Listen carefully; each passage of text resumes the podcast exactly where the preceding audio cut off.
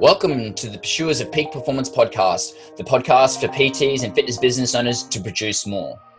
The pursuit of peak performance is an ongoing process to produce next level results in every aspect. The purpose of this podcast is to share the processes and procedures that peak performers use to produce more. My name is Cody McAuliffe, and I'm the founder of the Pursuers of Peak Performance podcast. I see the proverbial bar of the standards within the fitness industry is way too low my purpose and my passion is to raise that bar so that the fitness industry can live up to its potential. Let's get into the episode. Hey guys, welcome to this episode of Pursuers of Peak Performance.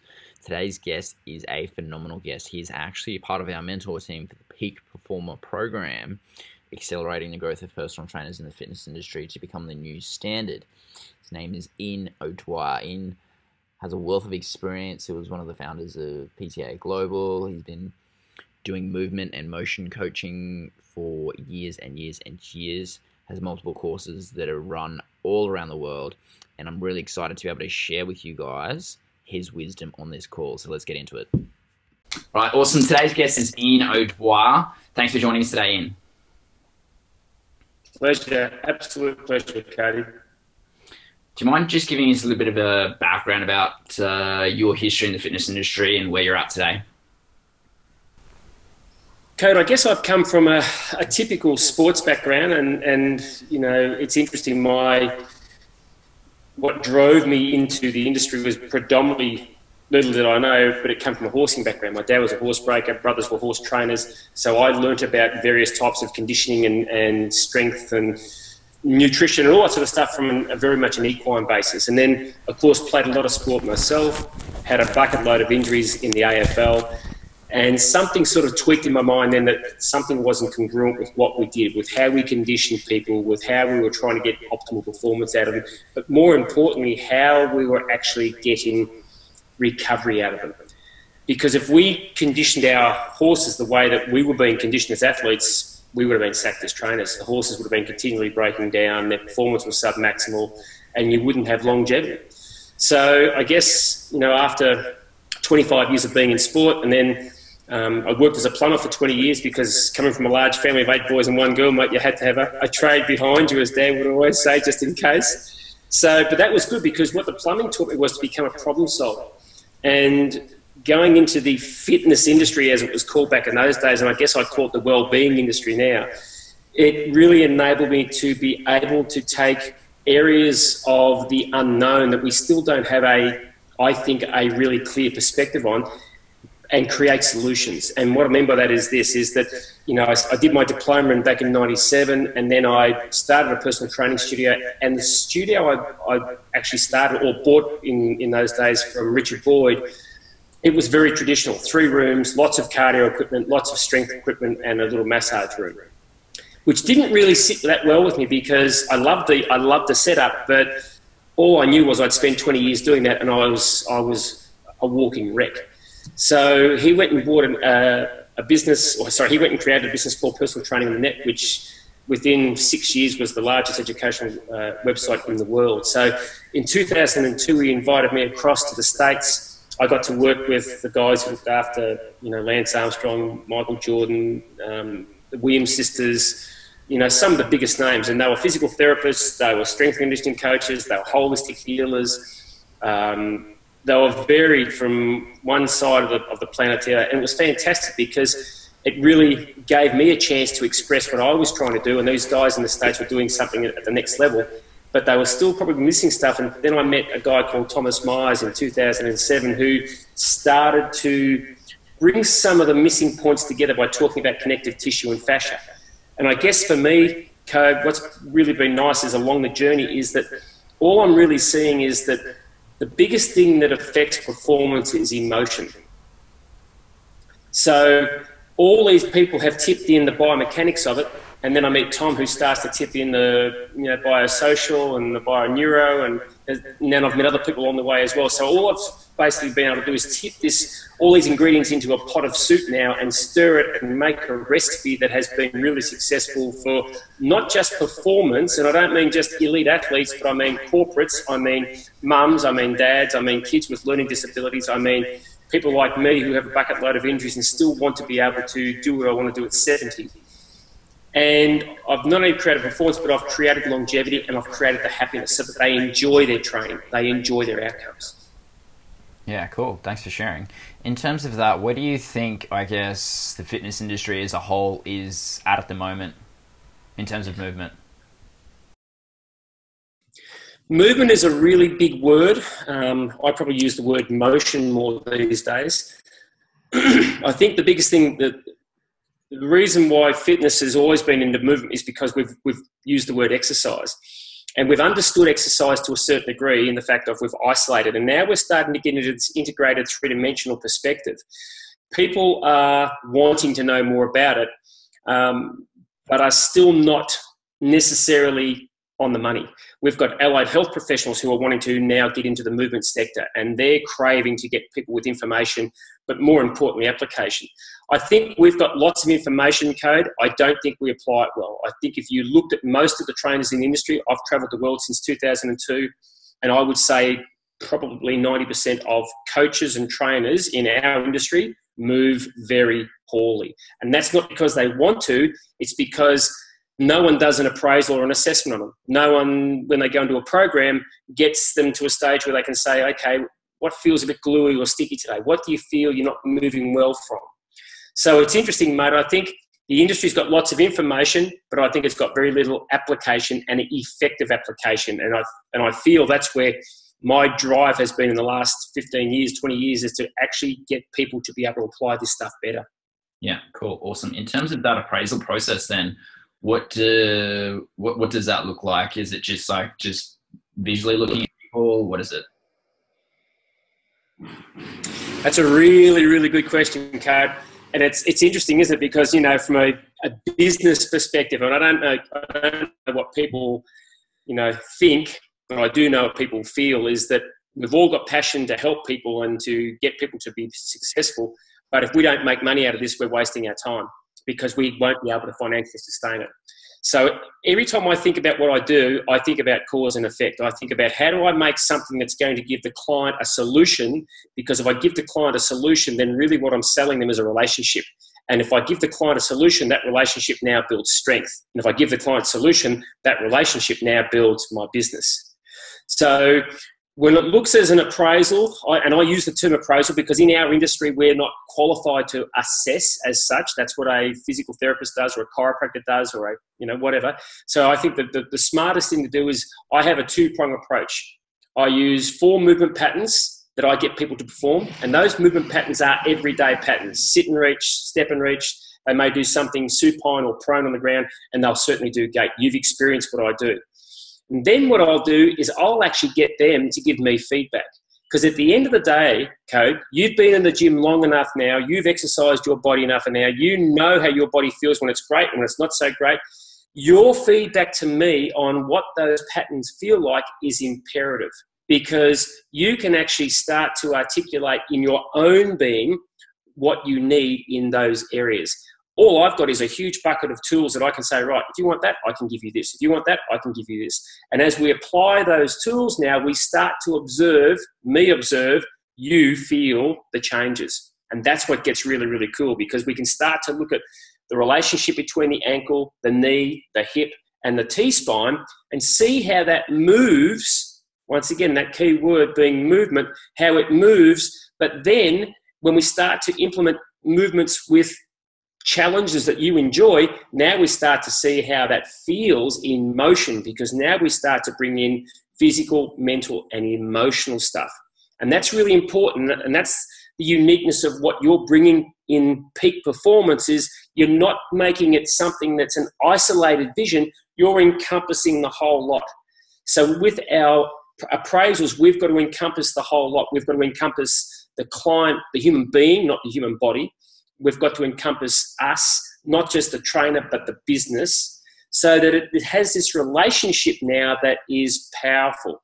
Because what we start to produce is something that is qualitative, but is also quality. So our business rises because of our results, our business rises because of our relationships, But more importantly, our business rises because of the respect we gain because we show the integrity and the authenticity of what we practice.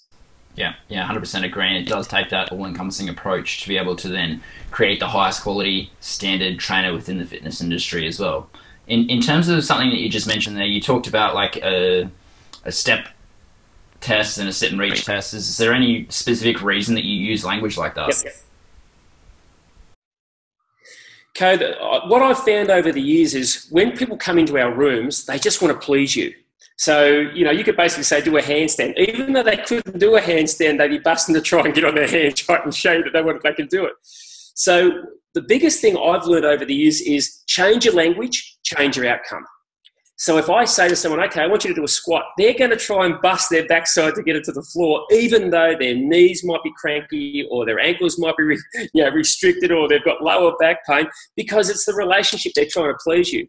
So if we can change our language, a lot of times now we give them permission to move within their time frame, to move within their motion frame, to move within their emotional frame. And that's a really cool thing because in business, you and I both know if we work together in a relationship, then that relationship means there's a to and fro. But if it's a dictatorship from the top down or the bottom up, then the relationship doesn't last. If someone comes into your space and you start now putting them into positions that they're not comfortable with and you're forcing them with a language that they're not comfortable with, then the relationship's probably not going to last because they're not going to be successful. So I changed the language to allow them to sit and reach. Sitting is something they do every day.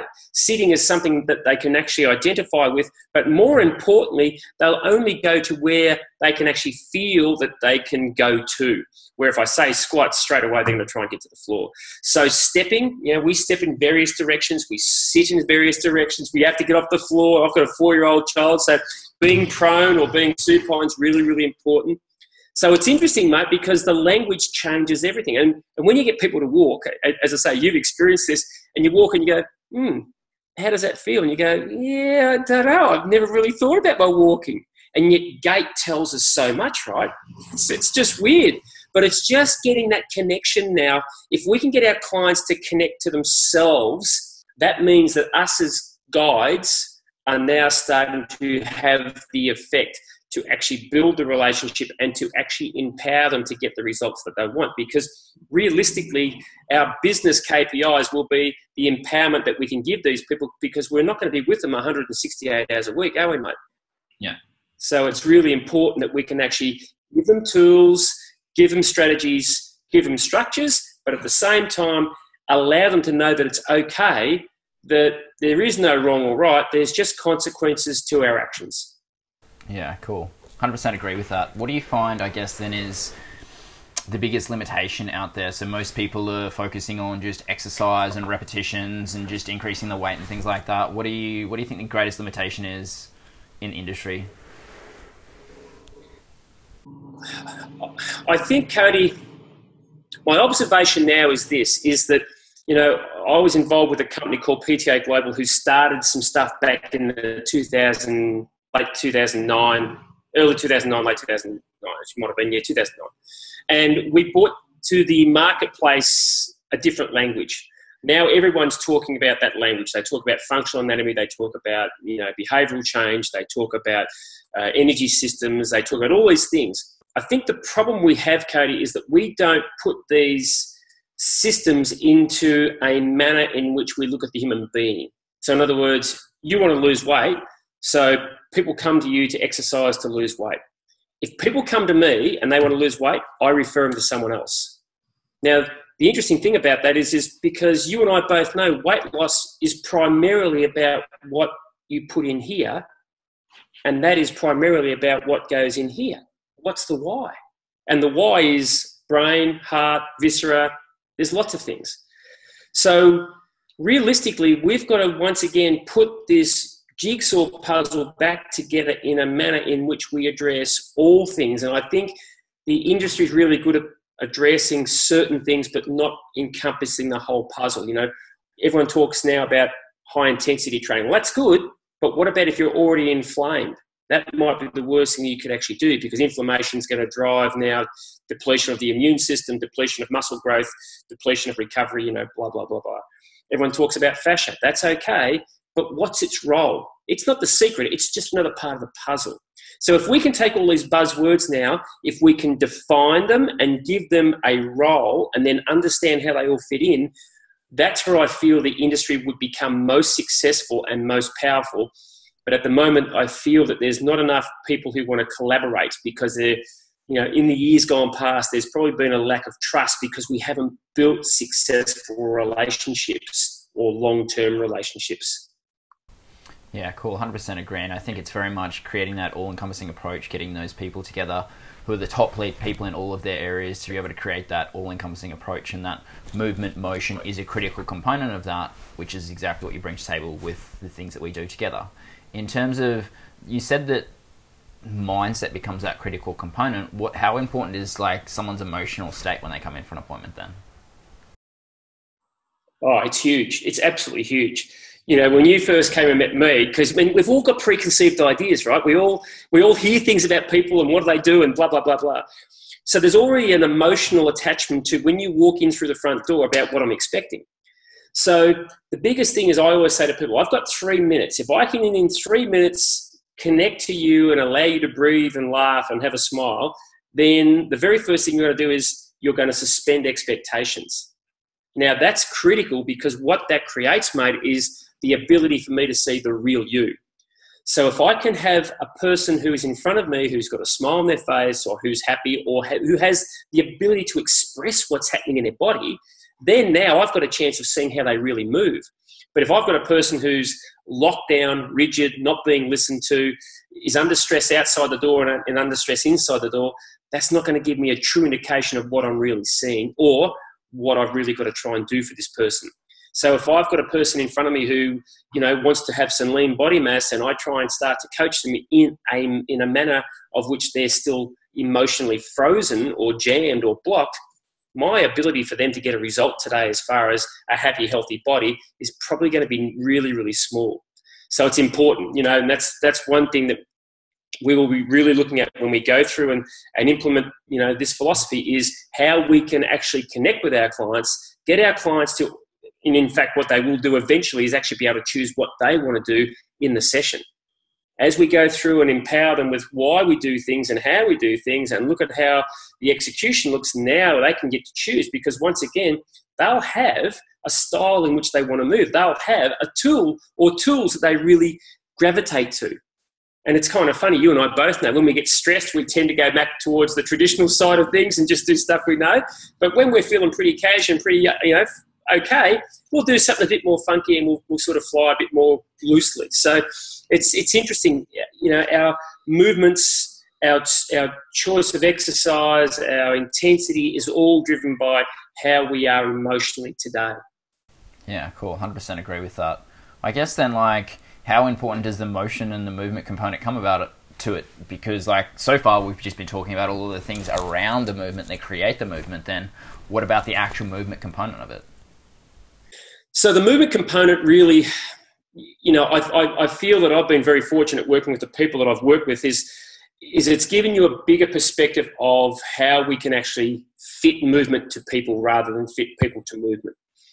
And now, you know, we've got some very simple questions that we'll ask and we'll actually define whether that person is more of a traditional type person with the way they move? Do they want to move with movements that they're actually, you know, very familiar with and they're very structured with and they and they love to work a certain body part on a certain day? Or are you a person who just says, you know, I love movement, give me some strength, I don't care what it looks like, and I can get out there and be really sort of quite functional or progressive? Or are you a person who sort of sits a little bit in between, what we would call a hybrid? So our movement will be very much based around the person in front of them. They'll, they'll, they'll have a choice to choose whether they're a traditional type person, a progressive type person, or a person who's actually a hybrid. And that emotional effect then will be perfect because what happens if, if they can choose their style, and we'll ask some more questions which will actually determine maybe what their sports have been, maybe what their hobbies have been. So now we're starting to get a glance of what they've done in a previous life, which enables us to now start to hook into what their emotional status to a sport. So, for instance, me, I grew up with horses and I played AFL. Now, if I go into a gym, gyms I don't like. And I don't like them not because they're bad places. I like I don't like them because of the emotional stuff that I've been through, the pain, the hurt, the blah blah blah. But in saying that, you give me something that smells like leather, whether it be a football, a Bulgarian bag, you give me something that I spent most of my life emotionally attaching to and loving, football and horses, I'll work out forever. I love it. So it's interesting because with exercise, with movement, we'll make sure that we code you to your style, code you to your level, code you to your your emotional area where you want to touch something that actually makes you feel good rather than touch something that actually you know makes you not feel so so good about yourself. Yeah okay cool. Very much sounds like it's all about your ability then to be able to get the most out of people based on you being a coach rather than just putting people through movements. Would you find that at all? Cody we we have to get to a stage where we start to create people who are successful so for the average Joe Blow who just wants to come in and just be a personal trainer, that's fantastic. But I want to work with people who want to offer people the best, who care and who create opportunities for their clients and themselves to actually evolve. So coaching is a huge part of it. Coaching is really where we have to listen, connect, and empower the people to be able to be in charge of the session. You know, you come into my room and, and you ask for certain things. If I ask the appropriate questions, I'll give you those certain things. You walk out with a smile on your face, which guarantees that you come back to see me. But if I don't do that as a coach, if I don't listen, if I don't guide, you know, it doesn't matter. You know, we did a we did a session code, and I could have gone through and said to you, "Code, this is what I see. I see this and this and this and this and this and this." And that's really cool, but it's not so cool for you because you can't see that, right? Yeah. So it doesn't mean anything. You know, I spent seven years traveling the world learning from the best about various assessments, and all I got was confusion. Because at the end of the day, what I was seeing with most clients, the clients weren't feeling. So, what I've got really good at now is I've got really good at being able to see stuff through the movement patterns. I've got really good at having tools or movements or challenges that I can give those people but more importantly, I've got really good at asking and listening and seeing whether there's a congruency to what I saw and to what they're saying. And nine times out of 10, there is. Nine times out of 10, they're actually closer to the mark, or they'll give you the big tip because you'll go, Oh, is it ankle or is it hip? And they'll go, Oh, you know what? My hip feels really glunky. Perfect. Let's go there. One, they've just told you their hip feels guggies or glunky, so therefore they want you to do something for it. Now, it might be coming from the ankle, but the important part is I have now given them what they wanted. Now, as a coach, that's really important because as a parent, I know that if my son or my daughter, as they're growing up, wanted something that was going to be comforting to them, I would try and give it to them so they had security and safety. We're no, we're no different as we get older, Code. We all want security and safety, but we also, too, want to be heard and respected as a client. Yeah, 100%. And it's very much about striking that balance of giving them exactly what they want, but also what they need as well. Do you find that? Huge. Code, you know, what you're creating here, I'm really excited about. And I'm excited not for the results that it's going to give people, but for the evolution it's going to give the industry. Because, you know, I see things from probably a different perspective. I look at the bigger, bigger picture all the time and, you know, how it's going to help me evolve, how it's, how it's going to help the, the people in the team evolve in the relationships it's going to build. And the exciting part is then who's going to take that and how are they going to evolve it and how can you know we then guide them in, in evolution. So you know it's all encompassing. No one person knows everything and no one person has enough time to know everything.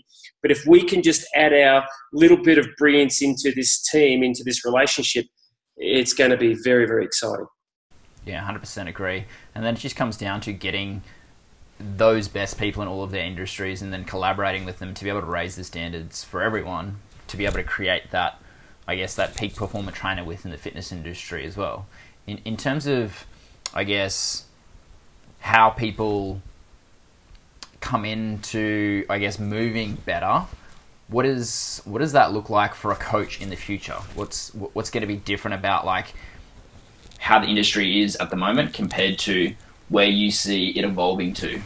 Geez, Kate, you're giving me some pretty big questions here, brother. This is, uh, I'm actually quite enjoying this. This is really starting to put me back where I really want to be. Okay. That's what I'm here for. That's a sensational question. I'm, I'm, trying not to laugh when you're actually asking it. Um, guys, I wish I knew he was going to ask. We've done some research now. I'm going to joke. Kate, the, the really cool thing about what the coaches of the future are going to have to do is to create an ambience, to create a vulnerability of themselves. Not create this me versus you or this is me, the perfect coach, because my body's perfect.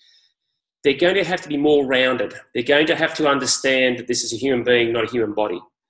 They're going to have to have empathy, compassion. They're going to have to have strength and honesty. I think probably one thing they're going to really have to do is before they actually even start along this journey of becoming a peak performer is to understand their values and understand their beliefs. Because then when we start to understand our beliefs, we can start to, you know, trickle down through our choices, trickle down through our own awareness, which is going to give us a peak outcome. So it's it's exciting because, you know, all through my sporting career code, I was probably you know born too born too early and I look at the style of sport now it would have been perfect for me you know running game, blah, blah, blah, good skills, all that sort of stuff. Wouldn't have been as taxing on the body. But in this industry, you know, I'm probably, you know, ahead of the pack, not because I'm brilliant, I'm ahead of the pack because I, I'm constantly challenging my bias. I'm constantly challenging what the industry is doing and, and whether it's being effective or not. And people are intending to change the industry for the better, but unfortunately, the perspective for a lot of people hasn't been successful even though their intentions have been on the right path. I feel that the, the really the biggest thing that we bring is the, is the honesty factor to this to this round table because what it creates now is we're people who are have been in industry for a long period of time now. We know the highs, we know the lows. You won't get you know whipped cream on top of your on top of your coffee just because it tastes good. You'll get to understand the reasons why we do things a certain way. That's what leadership is all about. So, in a word, I would suggest that what coaches have to become in the future is leaders. Yeah, 100%. And I think that's part of the evolution of the industry as well, because when people have tried to change it, they've just tried to make it a little bit better of each of the little aspects rather than allowing it to actually evolve into something completely new, which creates what is the new standard within the fitness industry rather than just making just a little bit better nutrition, just a little bit better movement, just a little bit of mindset just thrown in, into the mix rather than evolving all of those things, bringing all those things together to create an all encompassing approach in every aspect and then also create a business out of that and then understand where the limitations of that are. So even if you are doing some form of NLP or mindset coaching to start, then it's like knowing where your boundary is to when to refer to a psychologist or to a dietitian or to a physiotherapist and understanding that raising those standards becomes critical and also knowing where the boundaries are to be able to refer to the person who is the the next expert up. Do you find that as well? Cody, uh, if this me doing the interview, I would want to take that take right there and I would cut it and I would put that on the very front of this because that is exactly how I feel. I think, you know, we've had all of these improvements along the way, but no one's had the guts to go to this is the level we have to get to. And what that's created is this fragmentation. You know, we haven't got relationships with the allied health professionals. We haven't got uh, you know relationships with the business sector. We haven't because of the fact that we've we've we've tried to do little things, but we've segregated ourselves. What we're trying to do now is encompass a package that addresses everything. We're trying to create sustainability. We're trying to create humility. We're trying to create solutions for people across the board who strive to be the best that they can be. Now, our industry will always have people who will want to do static stretching or they'll want to do traditional movement as a coach. That's fantastic. And that and they will change people's lives. That is brilliant. And then you'll have people out there who want to get really crazy and do you know, all sorts of weird stuff and, and get, you know, very esoteric over there. That's fantastic. We're trying to create something here now, and we know what we've done has worked. We're trying to create something now that takes it to the level of let's put this into a system now that can rise the industry and rise it in a very scalable manner. And that's incredibly important. But I'm very serious. Go back and cut that section, mate. That was fantastic. That's it, exactly. That's the whole goal of it as well. It's just working with all of those people in a collaborative way to be able to create the actual solution that we need in the fitness industry rather than just making either fit people fitter or just creating an actual I don't know, the perception of the fitness industry is just not that we're really making any change. It is just making that the fit person fitter, and then there's all of these perceptions of what personal trainers are. And the reality of the situation is that's only a small component of it. So by creating a new, completely new standard for people to raise to, then that creates it'll almost clean out the bottom of all those people who aren't necessarily being in the fitness industry for the right reasons. And I think that's going to be a good thing, and it's going to be a transitionary process as well to be able to help those standards go up. Cody, would it be a fair statement to say that a lot of the people who are in the industry, and I don't want to be egotistical here, and I don't mean that way, but that are more to the lower end of the spectrum, they have never really been asked, or they've never asked themselves why they're in their industry. They've, they're just sort of trickling along doing stuff because they love it. But what we've got to understand now is if people are paying money for a service, it's gone way past you just doing what you do because you love it. Mm. We now have a responsibility. We have a huge risk if we don't do this well as coaches that there's legal ramifications that can come back to us now. And that's why it's super important that we do collaborate with the best business people, with the best allied health professionals, with the best, you know, professionals across the board that can bring the best information and application so that we know that we all work within our parameters of what our roles are. And that's what I love about it. That's, you know, that the, the word that I live by is collaboration. Yeah, yeah, awesome. And I think that becomes important as well in terms of when you're collaborating with the best people, it's all about for the people that are going to be going through the course, creating the best experience for them so that then they create the best experience for the client as well. Because in this day and age, people are more than happy to pay for a premium for an experience. If they're going to a studio, they're going to pay a premium because they want that experience. They go for a three hour hike just to take a selfie for the experience, and then it's then lining up your business around those things, around those trends, being the highest possible service to those people possible so that you can give them the best experience possible so that they, that then layers back into the business component because if they're having the best experience possible then they build up that base to be able to have a referral based business. And that just consistently grows and layers onto itself, and then it creates that snowball effect for those people who create that highest level of service and their businesses as well. Do you find that?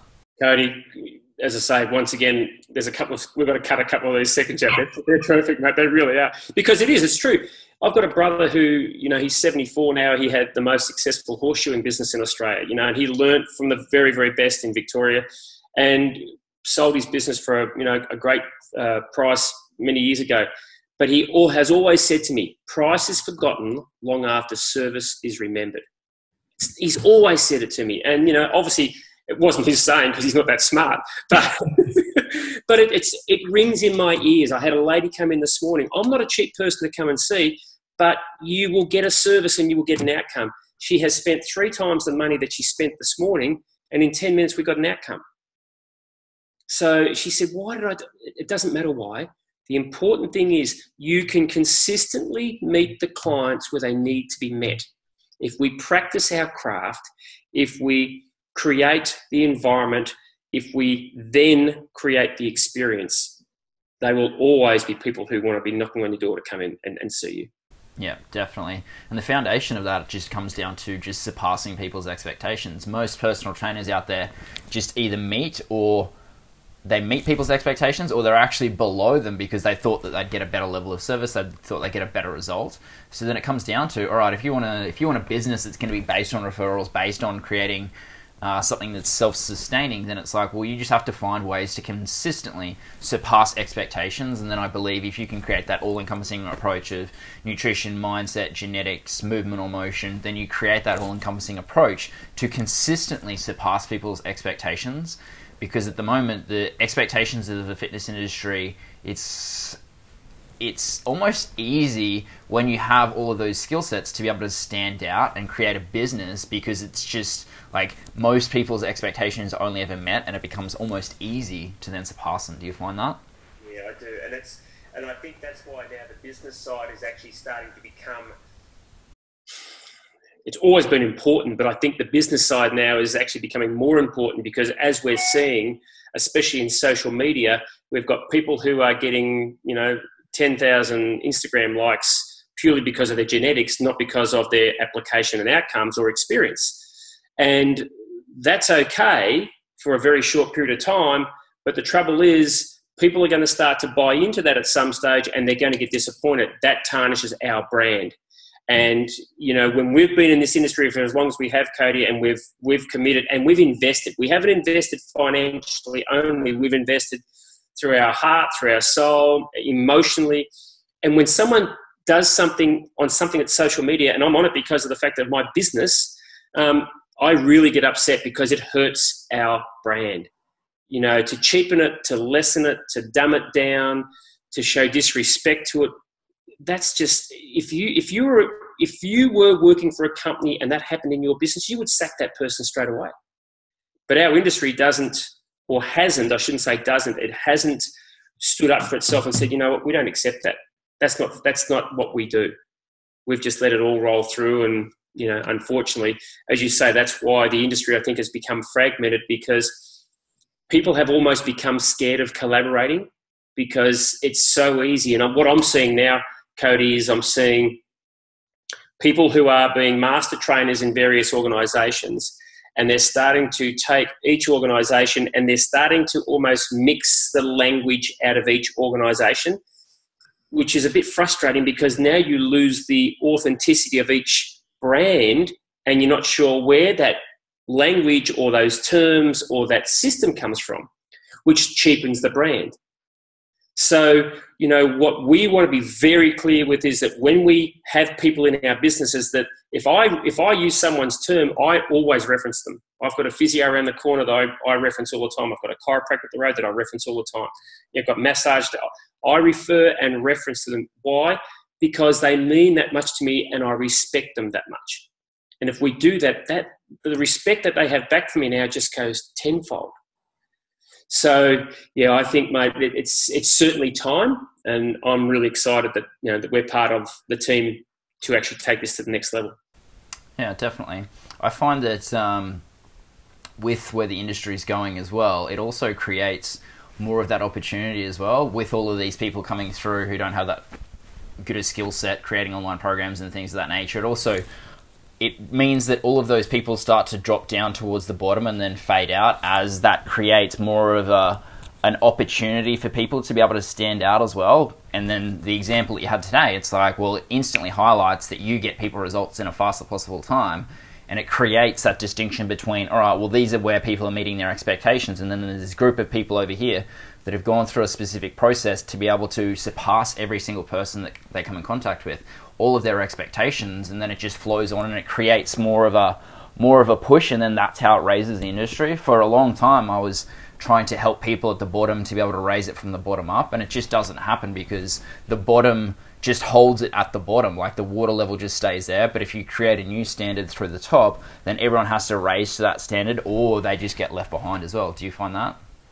Code, I, I had a, a, lady who came out from the States about uh, two years ago, and she came out you know, paid her own way out here, spent two days with me, did a two day, you know, one on one mentoring with her.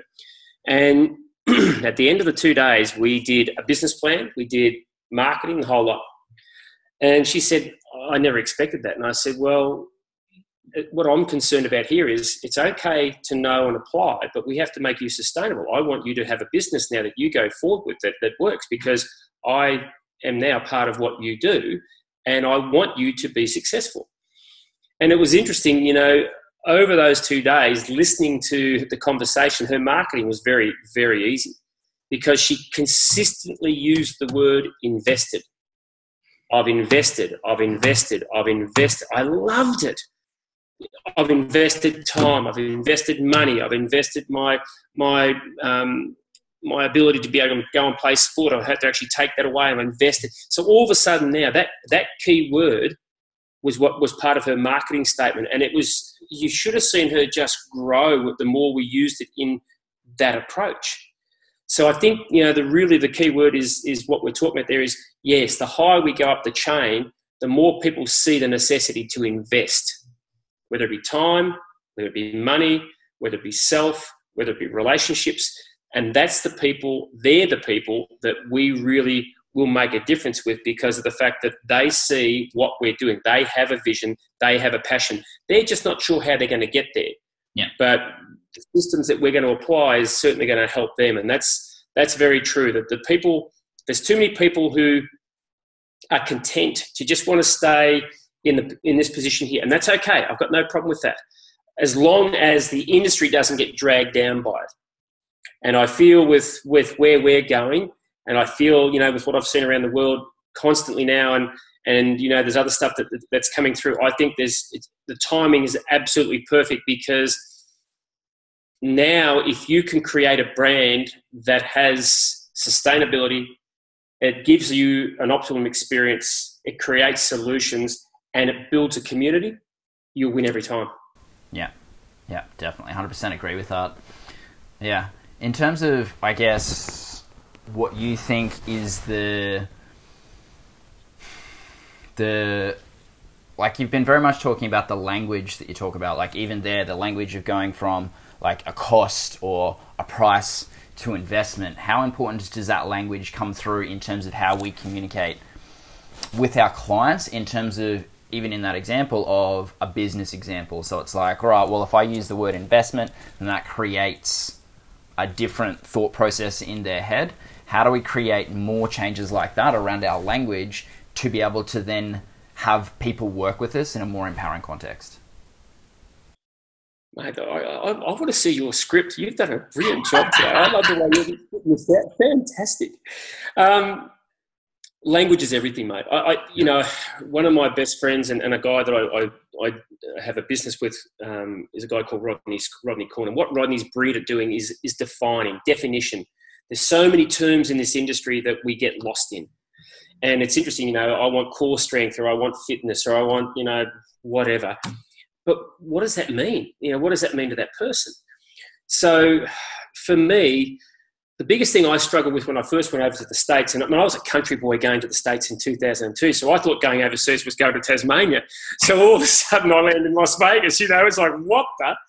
Anyway, the biggest thing I found was you know these guys that I was working with and learning from, and they had you know they had bachelor degrees and PhDs, and and of course it's intimidating. And and when when you got a chance to actually sit down and just have a beer with them or a glass of wine, and they didn't have to be teachers, but they were just great people, their language changed, mm. and that was what I noticed the most. That's when people connected to them the most not when they had to know the terms, whether it be neuroscience, NLP, whether it's you know physiotherapy or car, you know whether it's being an accountant, because every organization, every every occupation, every profession has a language.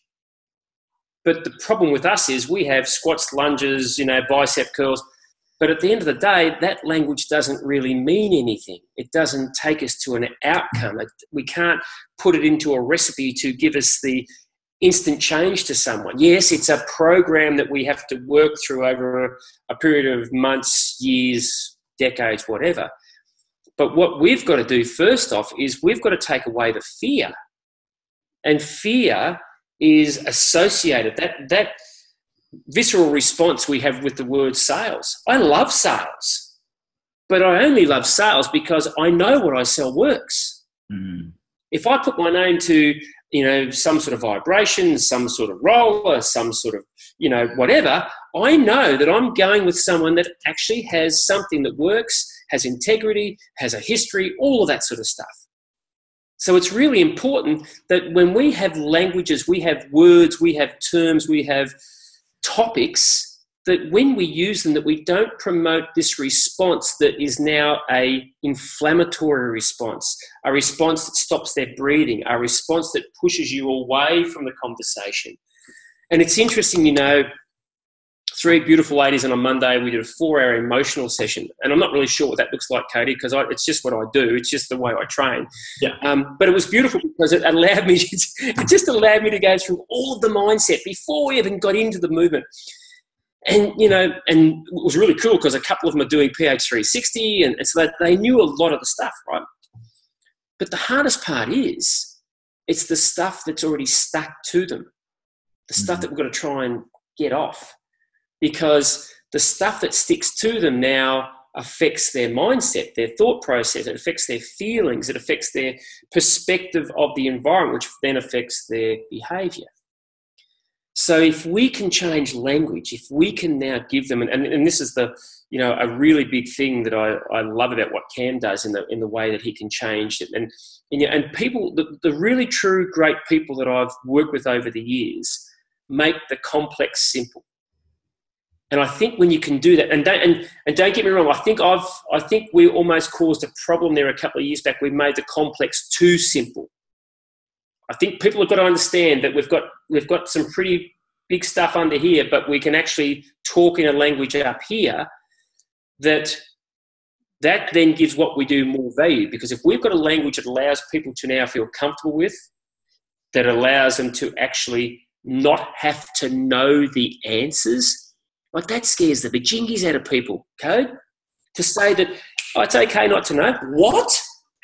But I've got to know whether it's a weak glute med or, or it's an adductor problem or it's a. T- Listen, let's just do some stuff. Let's see what happens and let's see if it changes. And then when we mean re- remetric it or retest it, let's see what happens. And when they retest it, my question is now, is it important to know what caused that or to know what it is? They go, nah, because now I know what I've got to do to get rid of it. Okay, boom, move on. Mm. So it's the same in business. You know, I've got a client of mine now, he's dead now, the poor bugger. I didn't kill him after the 13 years, don't worry, but it was great, great And he was a very smart business person. He's a chartered, and he used to call me a frustrated, frustrated accountant because I, I love accountancy stuff, you know. Yeah. And, um, but it was interesting, mate, because, you know, in our conversations, he had the same. He he could take accountancy issues, and I've got a couple of people who are just you know a million miles on another planet who are brilliant with business. And when I show them stuff and they read stuff, they go, "Oh, that's fantastic." And I read the figures and I go, "What's fantastic about that?" Like it's they have another language, they see things differently, right? But what he really did for me, and this is where you learn from your clients, he broke it down in a in a in a manner in which you could sort of say, "Okay, yeah, yeah, that's, that mightn't be optimal, but you know what? It's not the end of the world. So if we can address that and then address that, then address that, well, then our bottom lines go, oh, okay, yeah, I can do that. So our language is imperative because it either makes a mountain or it makes a molehill. Mm. And it allows us to either chew the whole elephant or just to take a bite size. And you know what? It's the hardest thing to change in people because it's the subconscious that forms their language a lot of times. So we have to create – little visions along the way that stops them before they speak. And whether those visions are breathing or whether those visions are certain you know postures or positions or whatever it may be notices on kitchen fridges or whatever. Um, but yeah change the language change the outcome. Yeah. Yeah 100% agree with that. And the biggest limitation i find is most people just unaware of the words that they're actually using. They're just using words free will and they don't see the difference between the cost and the investment or a choice and a decision. All of these tiny little things that create completely different outcomes because they're just running as you said from their subconscious or their unconscious based on the conditioning they've had throughout their life of that's just the word that we use. They don't create the association of sales oh well how do i actually feel when i even just say that word? And the association that i have around it. For you it's just like yes i have the potential to be able to help another person by having this conversation about how they can work with me and another person's just like, oh, I don't, uh, I'm uncomfortable, and then just going through and then starting to be aware of those things, things, setting them up with an empowering context, and then going through the language, highlighting the impact of the language that they're currently using, translating that to an empowering context so that they can set themselves up for success. So, yeah, hundred percent. And creating that habit, right? Creating that experience that when they when they do, you know, we might say, okay, there's an opportunity. I love that word. You know, there's an opportunity. That's a sale. But there's an opportunity here for you if you're interested in this. Now, it's interesting because when when you mention that word, you know, there'll be a, an expression, there'll be a feeling. And when you mention that word opportunity, I normally stop people and say, now, how do you feel? What are you feeling? What do you mean? That word opportunity, how does that feel? Oh, I don't, I, I don't get it. How does the word sale make you feel? Oh, I don't want to do that. Mm. Okay, perfect. So you know what sale doesn't want to give you. What is? Oh, it actually, it actually is non-threatening. It's actually quite easy to say. It's actually, you know, Katie, this is where your brilliance comes in, and this is what I love about it is the fact that you know we've got to unhinge, we've got to take the habit out, we've got to speak to the unconscious, subconscious, you know, whatever we call it. But it's interesting. We've got to create that paradigm shift, and when we create that shift, wow, that's when it really starts to blow your mind with what we can do. And it's, you know, it's it's interesting because that's where I guess from a leadership perspective, as I said before, as a coach, that's where it's going to be imperative that we do speak a language that allows us to connect to a physio, to a chiro, to an osteo, to a specialist, to a person in front of me, to my kids. And you know what? The first thing I the first thing I will say to anyone. Now listen, and I've been in the game 25 years, mate. I know most words, but I might say to a physio, "I'm not familiar with how you're putting into that text. Could you explain that to me?" And they'll generally say, "Not a problem at all." Or you go to an accountant and say, now listen, this is how I've been led to believe it works. Is that what you're talking about? Yep, perfect, okay. But that means that. So we've got to show some vulnerability because mm. if we do, people are prepared to help you immensely, aren't they? Yeah, yeah, definitely. And I find that that's one of the biggest limitations because most people just allow their ego, they want to look good, so they don't ask the question rather than actually just humbling themselves and just saying, all right, I just don't want to like the the most empowering thing you can say is I don't want to make any assumptions. So this is what I see. Is that what you're saying?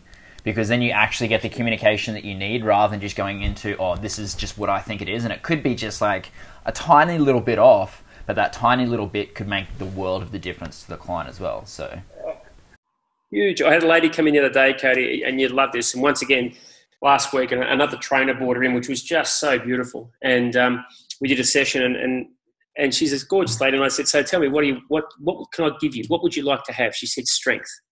I said, "Oh, fantastic." I said, "So what sort of strength?" And she said, "Well, you know, I just want to be strong." I said, "Okay, cool." And you know, probably thirty seconds longer in the, later in the conversation, and I said, "So you want to speak your voice?" Now it went from strength, I want to be strong, and she used some key words. And because she had given me some more and I'd listened, she said, Yes, I want to be able to speak my voice. Yeah. So it's interesting, isn't it, mate? It's it's you know you and I could talk about this for hours, but it, I, I love the fact that if we can just ask those little questions and listen, how much information you can get from people, but more importantly, how much you can help them hear what they're saying and what they're feeling and what their language is. Mm. And that's when it gets really, really cool because that's when they go, oh, hang on, okay, yeah, I get this, I get this. It's that judgment factor, right? Yeah, yeah, definitely. 100% agree.